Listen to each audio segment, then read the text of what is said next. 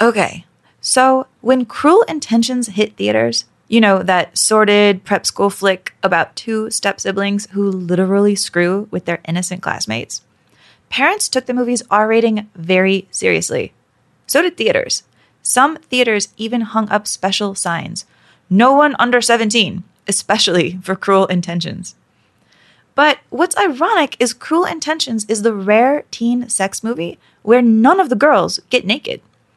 Seriously, the only topless person is Ryan Philippe. That's because writer-director Roger Cumble wanted to be a good guy. He didn't want to be a creep who wheedled Sarah or Selma Blair or Reese Witherspoon or even any of the not-so-famous actresses into taking off their shirts. But he figured he'd have to get in some nudity, so he hired a porn star to play a cheerleader who oils herself up for Ryan Philippe's delight. But when the XXX actress showed up on set, she refused to wear clothes. Like, off camera, she strutted up to the snack table in fishnets. Only fishnets, which made the director groan, "Now I'm like the pig in front of all the women on the crew." It was a no-good deed situation. Kind of like the movie he wrote. And then, to cap all of this off, the scene got cut.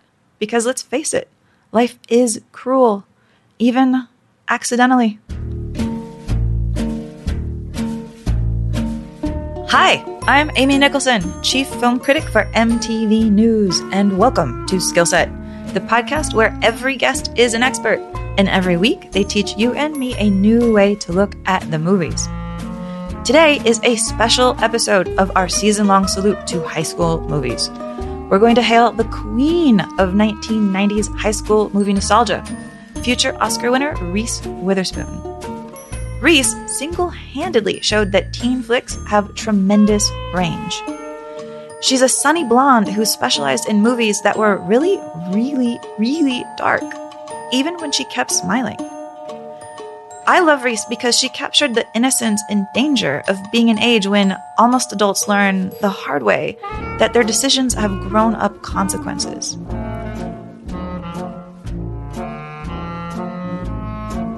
First up, in honor of Reese's fantasy Pleasantville, where she plays a modern teenager shipped back to a perfect or perfectly repressed small 1950s town, we called up a guy that you are going to love.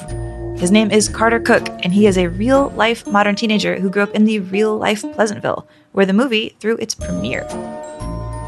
Then, let's get into Reese's thriller Fear, and talk about the all-too-common problem of abusive high school romances with Tatsumi Romano, member of the National Youth Advisory Board for LoveIsRespect.org. Finally, let's go back to the future with Reese's agonizingly prescient comedy Election, in which an overachieving brainiac blonde politician battles a country, a school, that just wants to see her fail. Sound familiar? MTV News editor Taylor Trudon sure thought so, so he sat down and tried to figure out where director Alexander Payne got his time machine, and why he didn't warn us. That's all in this week's Wither Special episode of Skillset.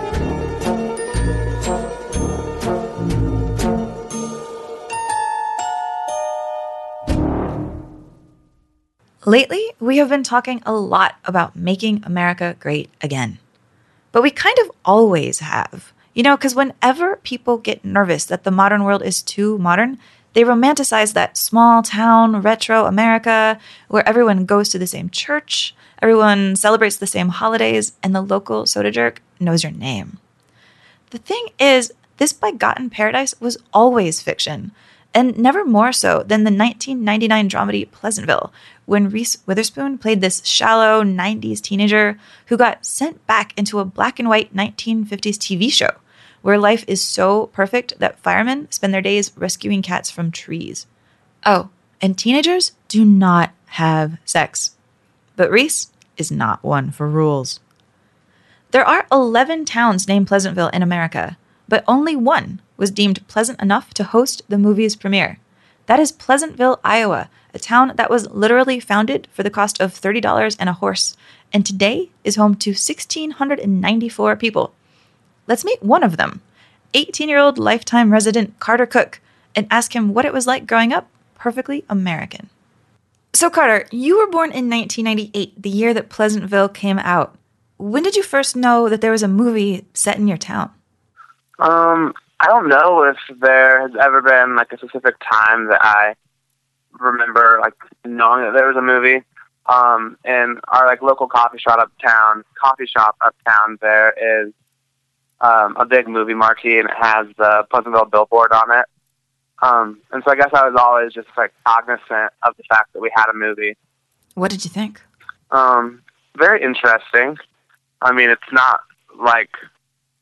I mean, it's like Pleasantville in some ways, but not really.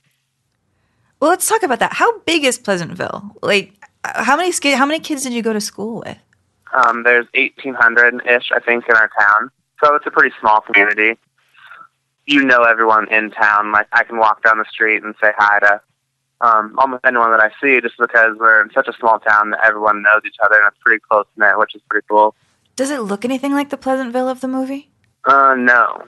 It's pretty small, just like a downtown. They have a little square that has, like, some park benches and some trees.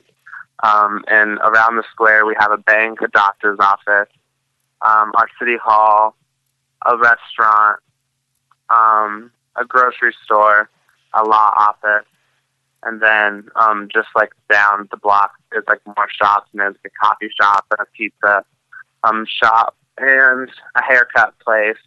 So there's a lot of small, locally like family-owned shops.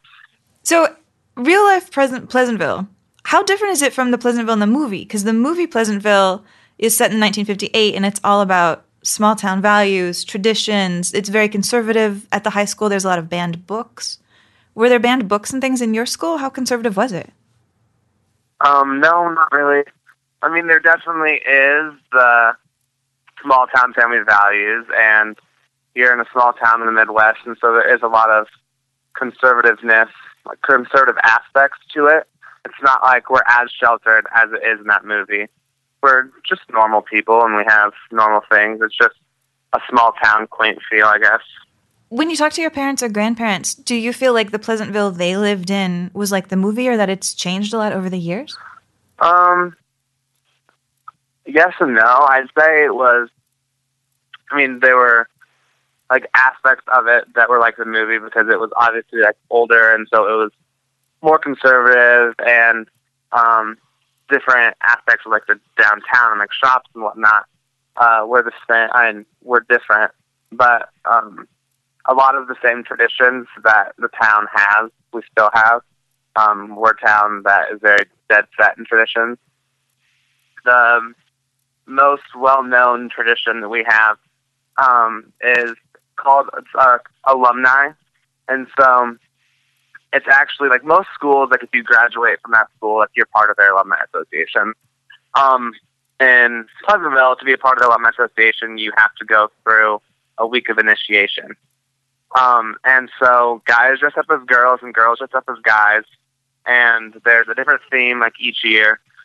And it's just kind of a week of just silly games and different things that you do downtown in the square, out in front of everybody. And it's just kind of like your last big hurrah with your class, and it's the last time you'll see a lot of those people for quite some time, so it's really fun. And that tradition's been going on since, I believe, 1901. So you spend a whole week getting to play dress-up and just going nuts. What were you wearing this year? We were the Jetsons, and so we were the daughters, and then the girls were the sons. And so we all had to wear blonde wigs and pink dresses and high heels and makeup and all kinds of stuff. Were you pretty? I don't know. I don't really think any of us guys really looked pretty. We did the best we could. But when it's 95 degrees outside and you're wearing a dress and a wig, you get pretty sweaty pretty quick, and that was gross. Wait, I'm wrapping my head around the idea that Pleasantville is a movie about a town where people live in the past, but in the real-life Pleasantville, you just spent a week dressing up as people from the future. Pleasantville kind of sounds like a fun place to live then. I mean, was there any tension between the older generation and the kids? No, not really. I wouldn't say tension. I'd say my generation and maybe the generation above me They definitely would like to see some more change and see new things come into the town.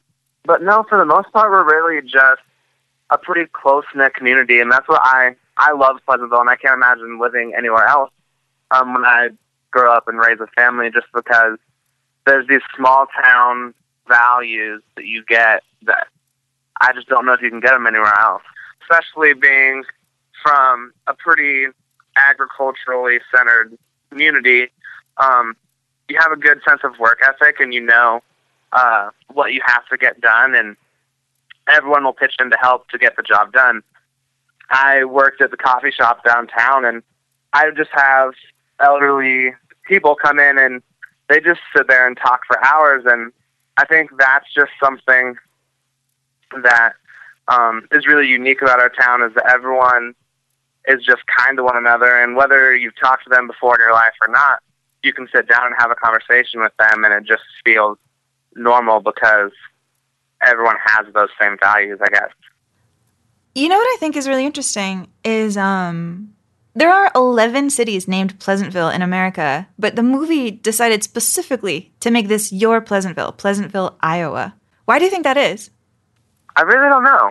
I haven't been to any other Pleasantville's in America, and so I can't really tell you what they're like, but I think with what they were going for in this movie, it does kind of match up with our town, that it's a quaint, small town with very deep, small town values. There's just really not any other place like our town, and so I think when they were wanting to make this movie, that our town probably just best fit what they were looking for. Does Pleasantville have a motto? It's Pleasantville. The name says it all. That's what the sign says. Well, Carter, this has been so pleasant, so thank you for talking to us today. Absolutely. That was Pleasantville resident Carter Cook. I am sure the town is sorry to see him go, but all of us here at MTV wish him the best freshman year.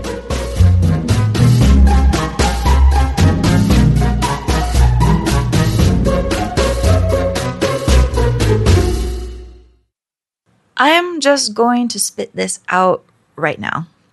My first serious high school boyfriend was kind of a bad dude. I stuck with it because I didn't know what love looked like when it was healthy. And that's kind of a pretty common story, because when you grow up watching movies, you think any guy who comes on strong and passionate is a prince. And in the thriller Fear, Reese Witherspoon learns that lesson the hard way when her dream boyfriend Mark Wahlberg turns out to be possessive and manipulative and dangerous. Sure, her family and friends try to warn her, but that just ends up pushing her closer to him. 18-year-old actress and advocate Tatsumi Romano is on the National Youth Advisory Board for LoveIsRespect.org, a group that tries to help high schoolers learn what good relationships look like. Let's talk to her about Fear, a movie that people should keep watching today for the important conversation it starts.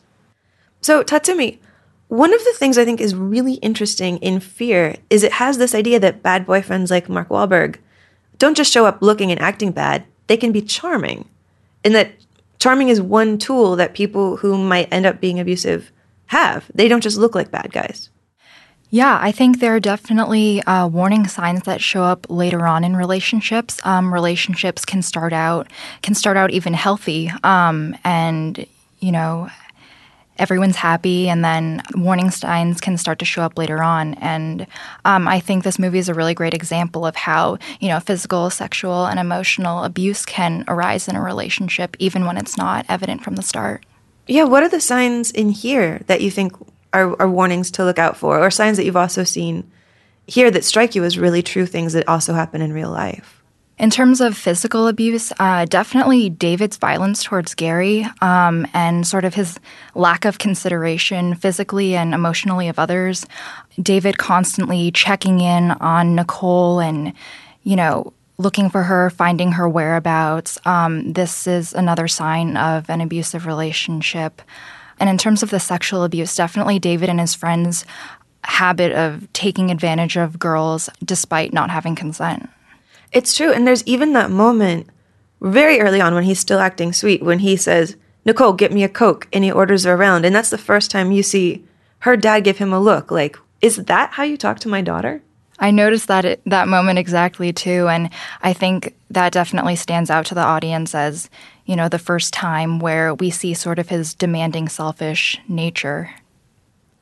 Now, what's interesting is you have this idea here that when you are young, maybe you don't know what love looks like. If you don't have a lot of experience, you might think a guy who's so controlling is just showing he loves you.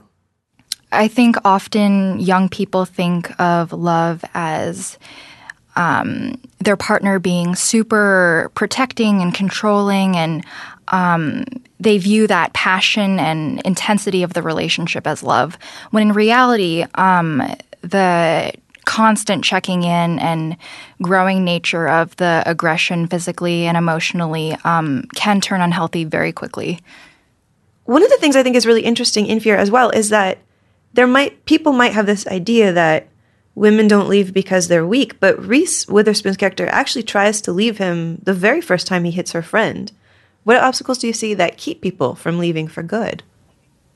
Yeah, I hear that question a lot. Why don't people just leave? And there are so many reasons why people can feel stuck in these types of unhealthy relationships. Recently, Love Is Respect actually covered how religion can be tied into it. An instance of a woman who believed divorce was a sin, and that kept her in the relationship. And sometimes, obviously, it's not at all tied to religion. It can be a result of financial dependency, the abuser threatening their partner. There are many reasons why people might stay in a relationship, and it's never black and white. It's true, and what we see here is that Wahlberg seems to legitimately really care about Reese Witherspoon. And when he says he's sorry, he sounds sincere. I mean, I don't think I noticed this the first time I watched it, but you think that Wahlberg maybe doesn't know what love looks like either, and he doesn't know what to do. Like, I wonder, what does someone do if they watch Fear and they feel more like the Wahlberg character? They're worried that they're the controlling one, and they want to be healthier in a relationship. That's really interesting. I think that definitely talking about it and getting help is my number one advice. I think, you know, people who abuse are not necessarily intentionally abusing someone. They could be doing it without knowledge, or it could be, you know, a natural progression like we saw in Fear. But I think if either character resonates with someone, they should definitely reach out to an organization like Love Is Respect and talk to someone from an outside perspective to see, you know, to evaluate the situation and see what exactly is going on and what can be fixed. How do you feel about the character of Reese Witherspoon's dad?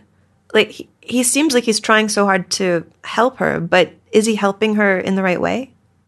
There are pros and cons of the way that Reese Witherspoon's dad got involved. I think it was definitely good how he took a stand and expressed to his daughter, you know, I don't like this guy. I don't think he's good for you. And sort of went into a little bit about the traits about him that he didn't really like. I think what could have been better is having an open discussion with someone who knows a little bit more about teen relationships and dating violence in general, just to give Witherspoon's character sort of outside information and see if she can make the connections between her relationship and unhealthy relationships in general. What's unusual is I think Hollywood, even though the stereotype that is a stereotype because it is more often true than not, is abusive males and girls who are the victim.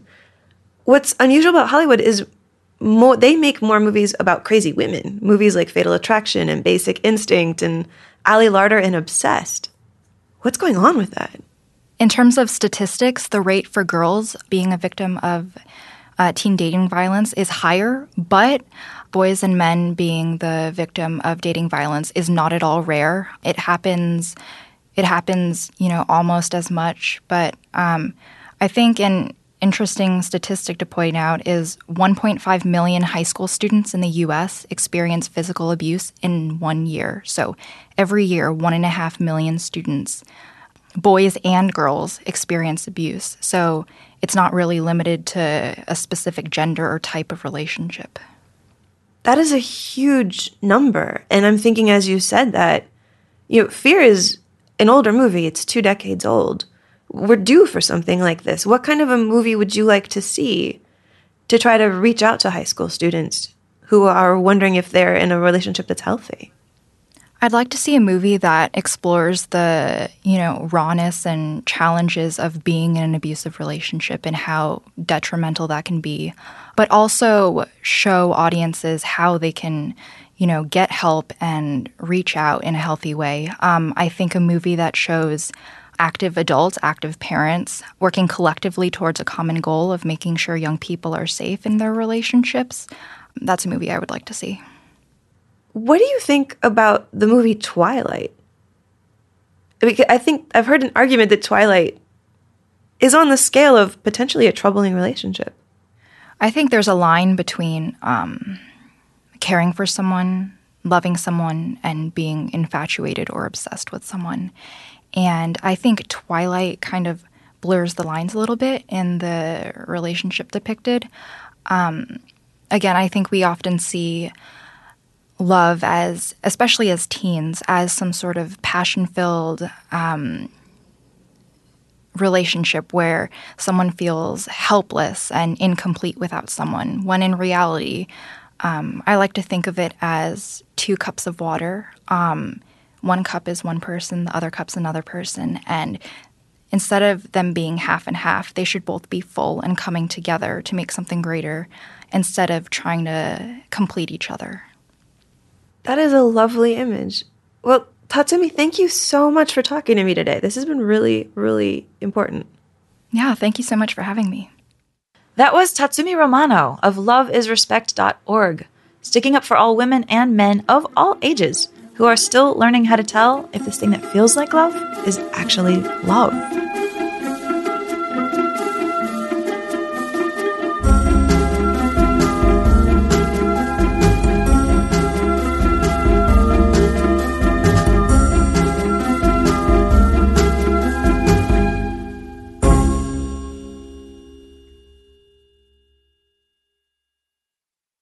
When Alexander Payne made Election in 1999, audiences thought he'd made a film about a former president named Bill Clinton who got locked into a crazy 3-way campaign against George H.W. Bush and Ross Perot in 1992. Instead, Alexander Payne is an evil warlock who saw into the present and made Election about the so insane it feels like fiction 2016 presidential race, with future president, hopefully, Hillary Clinton transplanted onto the body of Reese Witherspoon's Tracy Flick, an overachiever with a blonde bob who can't believe that she is facing serious competition from a dark horse candidate who just wants to burn down the establishment. And that is just the beginning of the brain-exploding parallels between Election in 99 and Election today. So, with 1 week to go before our country's fate is decided forevermore, I needed to talk about Election, vent about Election, with MTV's own brilliant overachiever, editor Taylor Trudon, who was named one of the most influential young women of 2015 by Teen Vogue. She and I have got to figure out if our culture has gotten any less threatened by powerful females. So Taylor, you and I rewatched Election this week, a movie that came out in 1999. 17 years have gone by. Oh my God, was this movie made in a time machine about this year in this presidential election? Because I was watching that and just absolutely losing my mind. I was floored by how many parallels that there were. I was not expecting it at all. And it was crazy. Just even from the get-go, just the first opening scene, it was like, whoa. One of the things that I wrote when I was watching the movie was Mr. McAllister, the teacher played by Matthew Broderick. He says in the beginning, it's hard to remember how the whole thing started, this whole election mess. And I was like, oh my gosh, I feel like I am constantly saying that. My colleagues and friends are constantly saying that, how did this all start? And yeah, that was the epitome of it all. Yeah, how did the election become the only thing that I think has been coursing through my veins for the last 8 months?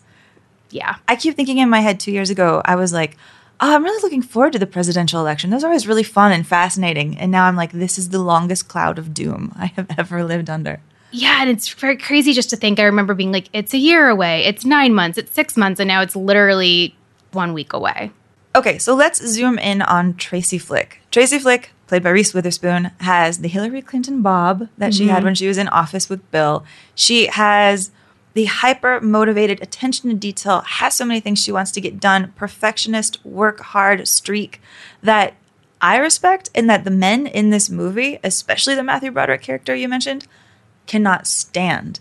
This movie is so much about white men and misogyny hating a competent woman.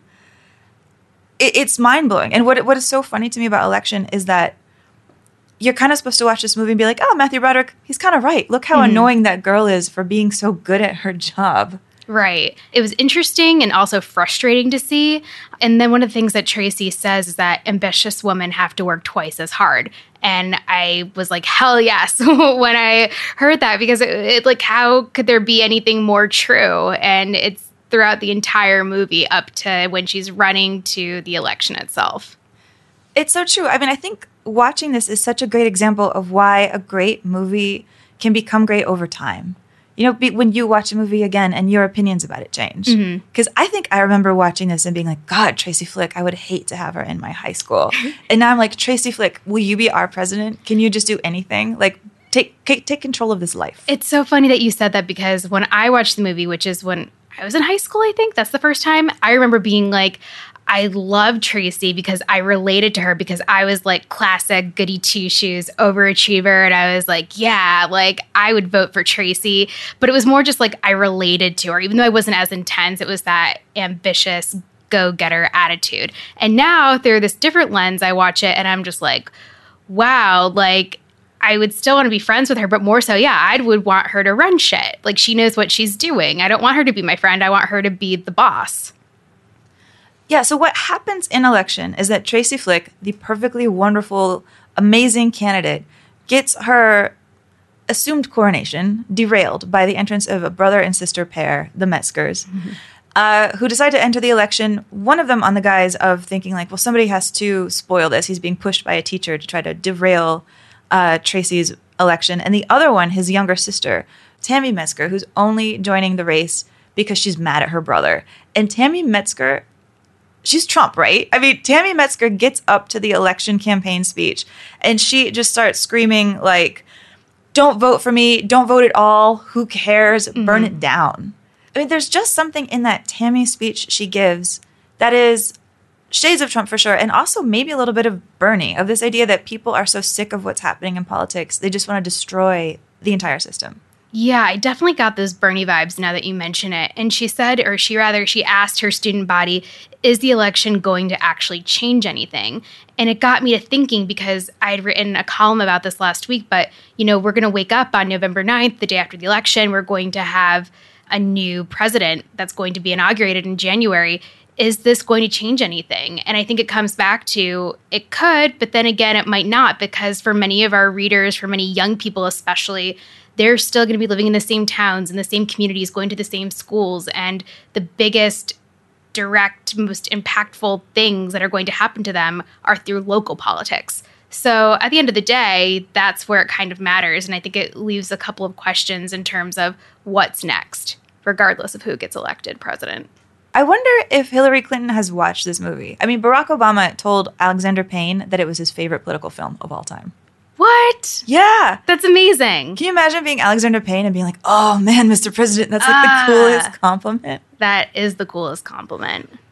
But, you know, one of the things in this movie that actually freaked me out is, you know, how the election plays out. Tracy Flick wins, but then Matthew Broderick takes a vote away so that she loses. This is an election that is the word that we are terrified of right now, rigged. Exactly. And just the fact that, you know, even before he took away a vote, when one of the students was counting them up, and it was one vote difference between Paul and Tracy. So, again, it was like this neck and neck tie, and it's kind of what we're experiencing right now, where it's anybody's game. Doesn't matter. Could go either way. You know what's so weird about Election, too, is I feel like whenever I think of this movie, I forget that this is a movie about something incredibly 2016. It's kind of about sexual harassment, that Tracy Flick slept with one of her teachers, and that it starts off with her teacher bragging to Matthew Broderick, her pussy gets so wet you won't believe it. It's eerie. It's crazy. Like, it's an exact replica of Trump and all the disgusting and disheartening comments that he's been making throughout this whole election cycle. I know. The bragging and the everything. You're so right. Like, if there's one thing that gives me hope, it's that watching this movie now, I think everybody would be like, oh, that is not okay. This is dark. We have come a long way in how we think it's okay to treat a girl. It's weird that this was funny in 1999. It's really weird. And what's also interesting, too, is that the teacher ultimately got fired and Trump is still running. He suffered no consequences, or at least the teacher lost his job. God, at least the fiction got it right. I know. Kind of. Sort of. At least the movie has a happy ending for Tracy. She does get elected. She does become a political figure. You get to see this flash forward of her, like, carrying suitcases and getting into the back of a car with a coffee and looking all badass. But because this movie is still through the eyes of Matthew Broderick, it ends with him just being like, she's going to ruin the world. Women like that are going to ruin this for everybody. Which is kind of a sad note to end it on. You know, it was kind of this empowering scene, as you mentioned, with her coffee and following this congressional dude into the car, or whoever he was, this man of power, thinking like, oh, she did it. Like, she got through school. She chased her dream. Go, Tracy. And then, you know, it ends with him throwing, what was that, ice cream at the car and running away. Like a wimp. Is that the 1999 version of Twitter? I guess. Like, except he didn't have the balls to even, like, call her out. He just, like, yeah, he didn't even call her out. He just ran. You are a troll, Matthew Broderick. He is a troll. Kind of on a different note, maybe I'm just crazy for thinking this, but thinking of the character Paul, I got these, like, Mike Pence / Tim Kaine vice presidential vibes. Whoa, the Chris Klein character? Yes, because on one hand, he was very, like Tim Kaine, kind of like the dad, and that he was kind of like, oof, and like, I just want to hang and be nice and like be everybody's friend. But then he was also super religious, like Mike Pence. So I felt kind of like an interesting character melding when it came to him. You're right. Like, that figure is what politics was always kind of supposed to look like most of the time we grew up. Right. I mean, for better and worse. Like, the generic, likable white guy always wins. Right. The one who doesn't say anything that offensive. Right. And keeps his head clean and is nice enough. Mm-hmm. And that's what he was, just like this nice enough dude. He was pretty harmless. Who knows? You're right. That makes perfect sense that Matthew Broderick would be like, you're the default. Yes. Or that both Trump and Hillary would be like, you're our default. Back us up. You're our cornerman. Yep. So what do we do about the Matthew Brodericks of the world? What can we do?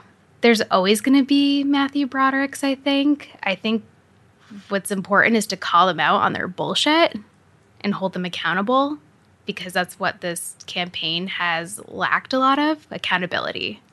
Then maybe that is the ultimate happy ending of watching Election in 2016, is that even if we didn't know the Matthew Brodericks of the world were wrong back then, we know they are now. Exactly. Well, Taylor, thank you for coming in here to talk Election with me. Thank you. I enjoyed rewatching this so much, and now I just want to go down a Reese Witherspoon rabbit hole of movies tonight. Well, you're in luck. That's this episode. Yay! That was MTV's own Taylor Trudon on the Hillary Clinton documentary, Election. The one thing that keeps me sane this year is imagining all the movies we're going to see about the 2016 race in the year 2022. I am so glad Taylor could join us for this week's episode of Skillset. And I am so glad you could join us too. I am Amy Nicholson, accepting Reese Witherspoon gifts on Twitter at @TheAmyNicholson. Subscribe to Skillset on iTunes or your favorite pod catcher. And if you liked getting nerdy with us today, give us a rating and tune in again next week for a new batch of experts, including Mark Duplass, recovering teenage romantic, and hopefully a new way to look at the movies.